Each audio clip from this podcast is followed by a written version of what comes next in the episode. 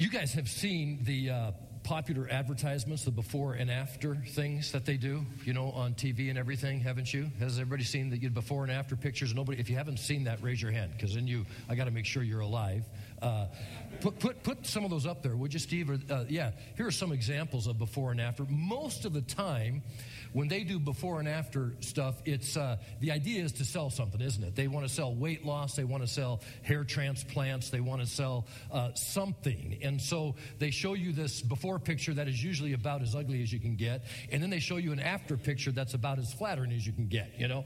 And and the whole reason is to get you to buy whatever it is they're selling, you know, unless they're just doing it for fun, and some people just put those up there for fun too. But uh, but you get kind of what that's like in Ephesians two. The reason that I began with this before and after thing is that's exactly what's taking place. The Apostle Paul uh, wants to give us a picture of before we've accepted Christ and then a picture of what we're like after we've accepted Christ. He says, once you are in Christ, or the words that he uses, in Christ. So he paints this picture of what it is before and after. But let me ask you guys a question. Uh, who are the, when, when people do these advertisements for these things, who are they geared to? Who are they pointed to? Which category? Anybody? All of us, all of us. But if, if, if it's advertised, for the before guys, right? I mean, I, I probably could be a, uh, you know, um, a, thinning hair kind of person. I, I, I, keep looking and there's less and less. You can see through it now. I have transparent hair. And, um, and you know, in these, these deals, they do hair transplants and all that stuff. They could probably make me look really good with a full head of hair, you know? And, um, but they, they target it to guys like, because if you I already had a full head of hair, it wouldn't matter. I, am not interested. I already look great, man, with my hair being full, you know? And um, so they target it to the before people. That's not what Paul is doing. Paul is writing this letter to Christians in Ephesus. And he's telling them, look, you guys are in the after category, but you're acting like you're in the before category. So let me remind you of what you were like before Jesus. Then let me show you what you did to get to the after category. And then remind you of what you're like in the after category so you can begin to act like you are after instead of acting like you are before. So that's the, that's the emphasis that he is pointing out in the entire second chapter there of Ephesians. You know, when I was a grade school kid, we had this lady hanging around our house. I'll never forget her because she she was always wearing these really um, ratty clothes. You know, I mean, she she and, and she lived in an apartment where she would hardly ever turn on the heat because she was trying to save money. And um, I'll never forget one day as a little kid, she come up and look what I got, man. She had two dead chickens she was walking around with. She'd found a chicken that got hit by a car or something on the side of the road, and man, she got that thing and she had plucked it and she was going to eat it, and and uh, she was so excited about finding this chicken, and and she was just poor, poor, poor. And, um, and then when I got in late grade school, I found out she died. And I asked my mom, I said, what happened to her? And she said, well, I'm not, we're not sure why. She was older anyway, but, you know, um, she, they found her in her apartment and she had died. And, um, and then they found out that she had all kinds of cash, that she had all kinds of stuff, that she owned some apartment buildings. And she died not turning the heat on in her apartment. She had everything she needed to live comfortably for many lifetimes, and she was living like she had none of it. And Paul comes to us and he says, Guys, believers, listen to me. Some of you are acting as though you are somebody you are not. Quit living without when you have so much. And so he is pointing out, pointing toward our identity, how we see ourselves in Christ. I believe personally that short of salvation, I mean, after salvation, once we've accepted Jesus Christ as our Lord and Savior, I believe personally the most important thing that we can get a hold of, that we can begin to understand, is who we are in Jesus, our identity in Jesus Christ, because it changes everything. It changes how we see ourselves. It changes how we act. It changes what we're willing to do. It changes where we'll go. It changes who we live for. I mean, it changes everything. So we're going to see that in a moment. And, um, And then we're also going to see this bridge about how to get from the before to after, which Paul points out to us. So, Ephesians chapter 2, we're going to zip through the whole thing. And um, we'll start at verse 1. I am using the New Living Translation here, but whatever translation you have, that's fine. It, you'll see it follows along. Um, and verses 1, 2, 3, and 12 give us this before picture, okay? So here we go Ephesians 2, chapter 2, verse 1. Once you were dead because of your disobedience and your many sins. So Paul is pointing out that before Christ, you were dead in your sins. I love to see you guys out with your Bibles. If you wanted to put like in your chapter, little outline, you could put before and after and just underline the, what they are, the befores and afters in there. You would see them all. Also, then, so he says, before Christ, you were dead in your sins. And then we look at the last part of that verse. Once you were dead because of your disobedience and your many sins. So before Christ, you were disobedient and sinful. That's also in verse 1. Verse 2, he goes on to say, You used to live in sin just like the rest of the world. So Paul is pointing out that the world as a whole, as a culture that we live in, is sinful and it lives in sin. It, it, it keeps us in sin. You name the sin, and, and we can find a way that our culture actually glorifies that sin, glamorizes it. I mean, think of lust, every billboard. Think of greed, our economy. Think of selfishness. Just about every movie you watch, every TV show you watch, every something else you watch is all about somebody getting what they want some way or somehow, right? So that's how the that's how the world is already operating, Paul is telling us. So now we go on, verse 2. You used to live in sin just like the rest of the world, obeying the devil. So before Christ, Paul's saying you were following the devil or obeying the devil, the commander of the powers in the unseen world. So the excuse, the devil made me do it, doesn't work for us, right? If you're a believer, it doesn't lessen our responsibility. So here's what happens for people who are not believers. If you told them, you know what? You're before Christ, you're actually obeying the devil. You're following the devil. They say, No, I'm not. I'm not following the devil. Who do you think you are telling me that? I'm just doing what I want to do. That's all. Well, let's see. The devil's objective is to keep you from following God. The devil's objective is to keep you from pleasing God. And so the person who says, I, am not following after God, I'm just doing whatever I want to do, is actually following the devil or obeying the devil, even if they don't know it, because they are doing things that keep them away from God. So that's what Paul is showing us here. He's saying, hey, before Christ, you were following the devil. You didn't even know it, and you were. You were obeying him. And then he goes on in verse 3 all of us used to live that way. So everyone did, following the passionate desires and inclinations of our sinful nature. That's verse 3. So before Christ, you were sinful by nature, you were naturally sinful. We naturally, it's very interesting, isn't it? When we when we decide we want to do things for ourselves, that we tend to want to do things that ultimately are self-destructive they lead to problems with us. If we don't put God first, we put ourselves first, that's where we tend to go, right?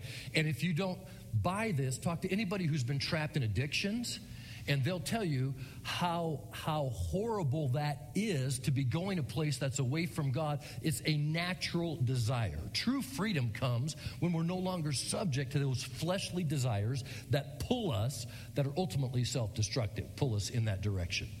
He goes on in verse 3 and says, by our very nature, we were subject to God's anger just like everyone else. So before Christ, you were subject to God's anger. I got to talk about this for a second because some of you, first of all, it seems to be politically incorrect to talk about God being angry at us, so people just avoid it, you know. And, and I think the other reason is this because we tend to think of anger over here and love over here, don't we? Like they're the opposite. Anger and love are not the opposite, friends. They're really not. To truly love, we got to have some anger. And so, what God is saying is, He is angry at those who are not following after Him. Why? Because He loves them and He wants them to follow after Him. Has there ever been somebody in your life who you dearly loved, who was um, who was being taken down by addictions or by something else? And you hate those things. You're angry at those things. I'll tell you what, I have been so angry at meth, at heroin, at cocaine, at alcohol, because I've seen what it's done to people I love. And I've been really angry at them for following after it. My youngest son, for 10 years, I was angry at him. I loved him intensely. I wasn't angry at him as in yelling and screaming at him when I saw him. No. I was angry that he was heading in a direction that wasn't where God wanted him to go. And so, anger and love aren't the opposite. We end up being angry if we truly love somebody because we love them. And that's the picture that we have here. God saying, I am angry at those who are away from me because I love you so much, I want you to come toward me. Now, verse 12 picks up four more things of before Christ. Just bam, bam, bam, bam. Here they are. Uh, in those days, you were living apart from Christ. So before Christ, you were separated from him. You were separated from Christ. It goes on to say you were excluded from citizenship among the people of Israel, and you did not know the covenant promises God had made to them. So before Christ, you were unaware of God's promises. You were just completely unaware of them. And then it goes on to say, you lived in this world without God. So before Christ, you were without God. You were without Him. And then it concludes by saying, you lived in this world without God and without hope. So we're without God, and you were without hope. Paul paints this, really, it's a pretty ugly picture, isn't it? Of all of what we are without and how we're separated from and how we, how we are subject to and all of those things. That's the before picture, destitute. Now remember, Paul is talking to people not in the before picture, he's talking to people in the after picture. He's saying, he's, he's just reminding them, this is what you were before you met Jesus. By the way, this does not mean that people in the before category are not valuable to God. Quite the opposite. Because God's word says that while we were yet sinners, Christ did what? He died for us. He died. That's how valuable we were to him. Even in the before category, we're so valuable. You were so valuable to God. He died for you while you were still a sinner. And that's the place you were. But, that, but when we see this before category, gang, it should make us really concerned for the, our family and friends who don't know Jesus because they're not in a good place when we see this picture of where they're at. It should be our desire to see them move from before to after. So Paul says, let me show you how that's done. In verse 8, he shows us the bridge that takes us from before to after. Verse 8 says, God saved you by his grace when you believed. And you can't take credit for this, it's a gift from God. Salvation is not a reward for the good things we have done, so no one can boast about it. The bridge is that by grace you have been saved through faith. Now, a lot of you know that verse and know that verse. That's the King James way of saying it, uh, the same thing that we just read. By grace you have been saved through faith. So, salvation is by God's grace, which means that God is giving us something that we don't deserve. He's given us this, this grace. I'm going to give you something you don't deserve. That's how we receive salvation. We receive it by faith, saying, I accept it, Lord. So Jesus comes, pays the price for our sins by being the perfect Lamb of God, which is what the scripture said he was going to do 700 years before he came. And he comes and he dies on the cross, paying the price for your sins. And he says, That's the free gift of God by his grace. You don't deserve it. It's given to you, and you receive it by faith, saying, I accept the gift. Thank you for what you've done. I want to make you my Savior and my Lord. And so that's what it is. Nothing you've earned, simply, very simply, a gift to be believed and accepted. And the devil wants us to think we got to earn it. He wants to convince you that, hey, hey, you've got to do something for this. And God's going, no, there's nothing you can do for this. It's only because of my great love for you and my amazing grace that that word actually means unmerited favor, is what it means. Uh, uh, I've provided a way for you to come across that bridge. And when you come across that bridge, you are a new person. You have a new identity. Now, one of the things about a new identity is this. And ladies, you know this who've been married. When you got married, you changed your identity from a Miss to a Mrs., and most of you changed your last name, or at least went a hyphen name. Something changed, and it changed big, didn't it? And guys, you thought I get to keep my name, but guess what? You changed too. you changed big time when you got married, okay? There was a change in identity of who you are, of how you live your life. And if you don't live the way that the changes come, your partner's not going to be very happy with you because you're not living up to the commitment you made when you said, I do. And God is no different. So God says, I've given you now a new identity. When you've received the salvation and made me Lord, you stepped over the bridge from before to after. You are now in Christ. And then Paul says, Now let me show you all the great things you've got in Christ. So watch, here we go. Verse 5.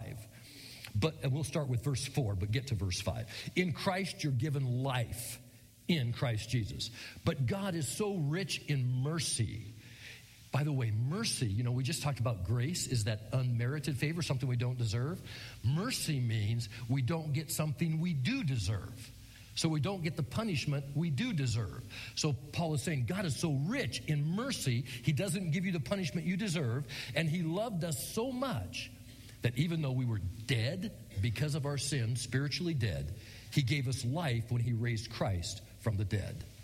He goes on to say, that it is only by God's grace that you have been saved. So God's incredible mercy keeps you from getting what you deserve, and His grace gives you something you don't deserve. So in Christ, you're saved from sin, from death, and hell, which is what the Bible says we are in line for otherwise, right? It says we're condemned already. Christ didn't come to condemn us, it says we were already condemned. And that, and that was the picture. So we're saved from those things. Verse 6 in Christ, you are united with Christ. For he raised us from the dead along with Christ and seated us with him in the heavenly realms because we are united with Christ Jesus. So afterwards, our identity is changed. After you got married, your identity changed. You were united with somebody else. Now we've been united with Christ. Our identity changes. Verse 7 In Christ, we are recipients of his kindness. So God can point to us in all future ages as examples of the incredible wealth of His grace and kindness toward us, as shown in all He has done for us who are united with Christ Jesus. I want you to get this picture. It says here that uh, all future ages, God can point to you. If you know Jesus, He's saying, I want to be able to point to you to future generations. To point out what? How awesome you are? No, to point out how awesome He is because of His mercy and grace and kindness to you.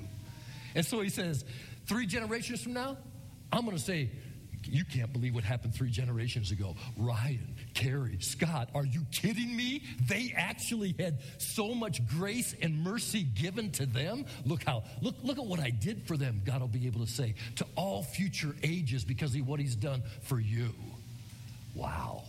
That's, a, that's, a, that's incredible to me. And he says, goes on in verse 10 and says, In Christ you're recreated as God's masterpiece. You see how your identity is being changed? For we are God's masterpiece. Some of your translations say craftsmanship. The idea is that God has created us and now is recreating us as his masterpiece. He has created us anew or recreated us in Christ Jesus so we can do the good things He planned for us to do long ago. We'll come back to that little piece a little later. But verse 13, then he goes on In Christ, you're near to God. Once you were far away from God, but now you've been brought near to Him through the blood of Christ. And then in both verse 14 and 17, he says, In Christ, when we are in Christ, you are given peace. Verse 14 says, For Christ Himself has brought peace to us. And 17, he brought this good news of peace to you, to you Gentiles who were far away from him. By the way, Jesus made it clear the peace he gives us is not what we can think of as the peace the world gives, right? He says, I come to you and I've given you peace, but it's not the peace the world gives. The peace I'm giving you is a peace that passes understanding. People won't even get it, how you can actually have peace as you go through things because I'm in you, Christ in you. And then he goes on in verse 16 and says, In Christ, you're reconciled with God. Together as one body, Christ reconciled both groups, that he was talking about Jews and Gentiles, to God by means of his death on the cross. And once we're reconciled with him, we're made right. That's what reconciled means. We're made correct with him. Then we get access to God the Father. That's what verse 18 tells us. Now, all of us can come to the Father through the same Holy Spirit because of what Christ has done for us. So he's opened up the way. That, that's why when he died, the veil in the temple was torn in two. It was God's way of saying symbolically that that veil in the temple was two feet thick and it, it hid the Holy of Holies from the Holy. And God said, No, no, I'm ripping that dude open so people can come directly to me now because of what Christ has done for them. And so he's opened that up so that we can have, uh, go directly to him. Verse 19 tells us that in Christ, you are a member of God's family. It says you are members of God's family. Pretty straightforward. And in 20 and 21 tells us that in Christ you are God's house and a holy temple.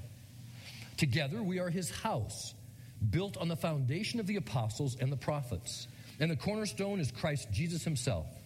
We are carefully joined together in him, becoming a holy temple of the Lord. Wow, we are his house. You, you're his temple. If you have a relationship with Him, He's saying, I want you to be my house, I want you to be my temple. Now, right now, I'm hoping my house is empty. Because if it's not, somebody knows I'm not there and they're collecting things. So uh, hopefully my house is empty right now. Uh, but you know what? The beauty of this is, is he is saying, look, you are to be my house, you are to be my temple, and I will live in you. I'll live in you. That's verse 22, the final one. In Christ, you are where God lives. Through him, you Gentiles are also being made part of this dwelling where God lives by his Spirit. Here's the deal, gang. If you understand, once you've accepted Jesus, God's Spirit lives inside of you, He lives inside of you. He is the great counselor. He is the great comforter. So that when He lives inside of us and He's a great counselor and the great comforter, then as we're going through life, we should be very willing to say, hey, hey, hey, Lord, what do you want me to do here? What do you want me to do there? What do you want me to do right now? I was talking to uh, a young man, reasonably young man, uh, just last week. And he told me, he says, Man, I got ticked off. He says, I got so ticked off at her for what she did to me that I just decided to go binge. I said, Really? What'd you do?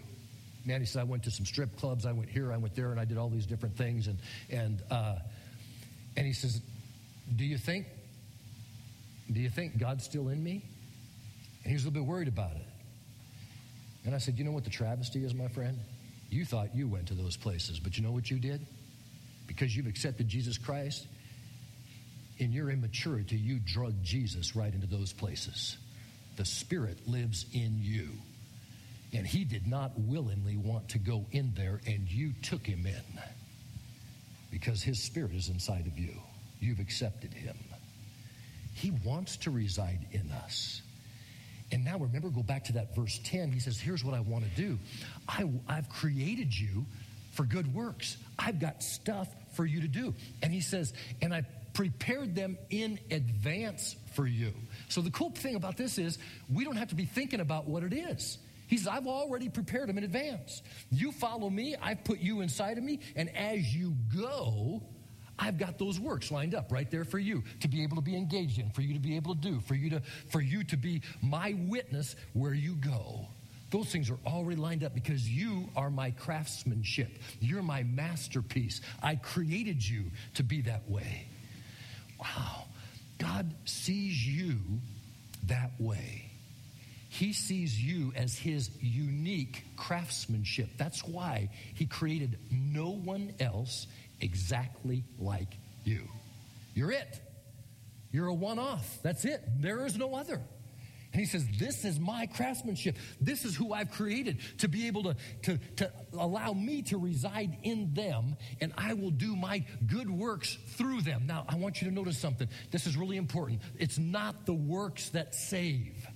The works flow out of our gratitude because we are saved. So we are not saved by works, but we are saved for works. Do you see the difference? If we don't get the difference, gang, then what we do is we create a religious spirit around ourselves. This is so important.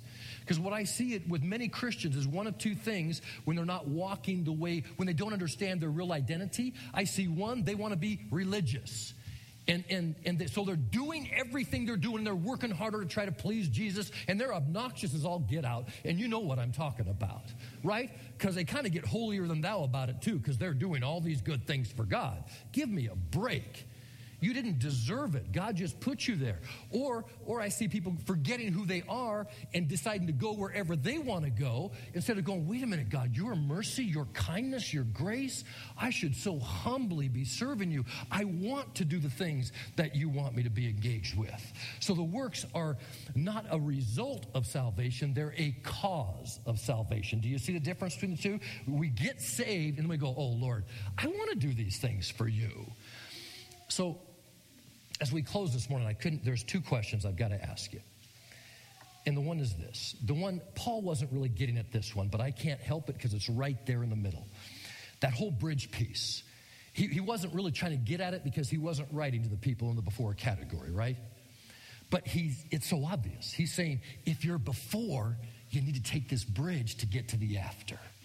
So I got to ask this morning if you are, if that's you, I just want to encourage you to, to read that Ephesians 8. By grace are you saved through faith alone in Jesus, and for you to walk across that bridge. And I'm telling you, there are people here who would love to pray with you, who would love to walk you into that relationship so you can go across that bridge. You can go across it today, from before to after, to all of these benefits that we just got done covering.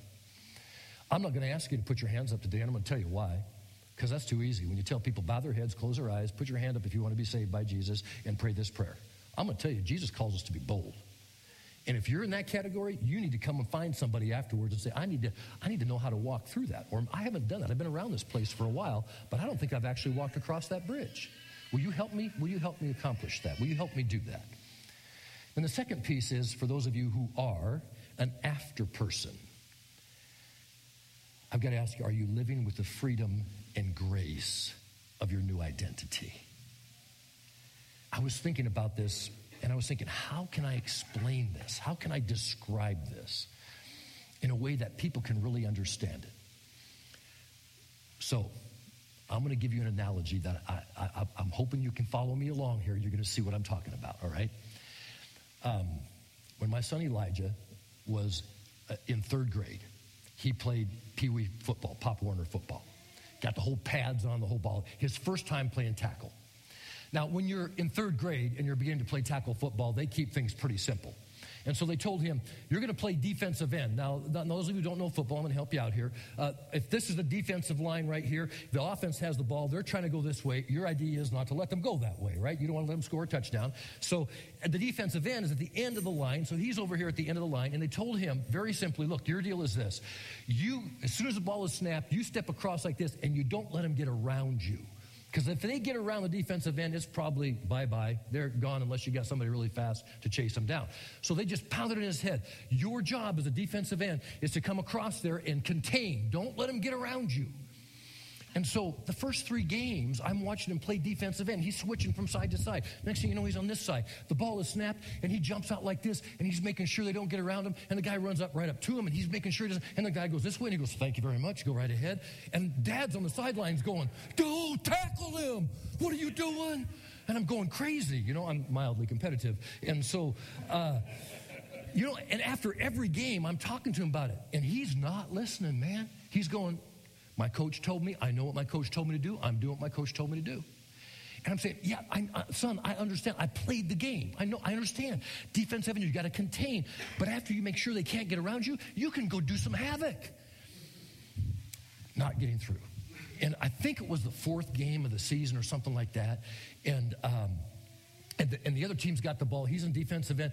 Ball is snapped. He comes across like this, and I don't know what happened. I think the quarterback started to kind of run into somebody, kind of, kind of like he just kind of bumped into him. You know, oh, here he is. Oh, hello, tackled him. And everybody went crazy. Coaches in the sideline, way to go, you sacked him, way to go, you sacked him, you know. And, and he gets up off of that and he's looking around, everybody's cheering and yelling. It was like somebody went, flip the switch on, lights come on. And he all of a sudden goes, oh, I don't have to just do this.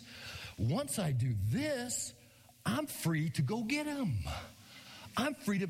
And all of a sudden, he started to understand the game. He had three sacks and two run stuffs in the rest of the game. And dad was, yeah, buddy, go get him. By the end of the game, the coaches are calling him Tater. Tater tat him, man. You're taking him out, you know. And the rest of the season, that's when he went in. Completely changed who he was.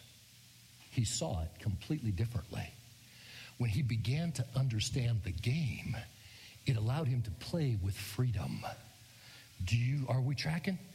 When you are identified in Jesus Christ and you know He loves you so much that He died for you, when you really start to understand that, you're not so worried about, I gotta, I gotta follow all the rules and do them just right. And okay, that's it for me. No, you've got freedom. He says, You understand wherever you go, I'm in you. I want to do these works with you. I'll point them out to you. I live inside of you. And all of a sudden, you can begin to play the game with freedom, with joy. And, and so, my encouragement to you is if you are in the after category and you're feeling yourself like you're just following all these rules and trying to do everything right, I'm going to ask you to stop and ask the Holy Spirit, Lord, would you show me how to live in you with the freedom you give me? You know, once he started to do that, once Elijah started to play that way, there was a couple times they actually got around him. And the coaches were like, no, no, this guy gets the game now. No, we understand you made a mistake. No problem. Just get back in there and get him. And you know, that's, that's, that's our Father. That's our Father. He says, I, I know your heart. I know you're about the game. I know you're, you're trying to do what I asked you to do. You've got some freedom. Don't stress so much. You're my kid.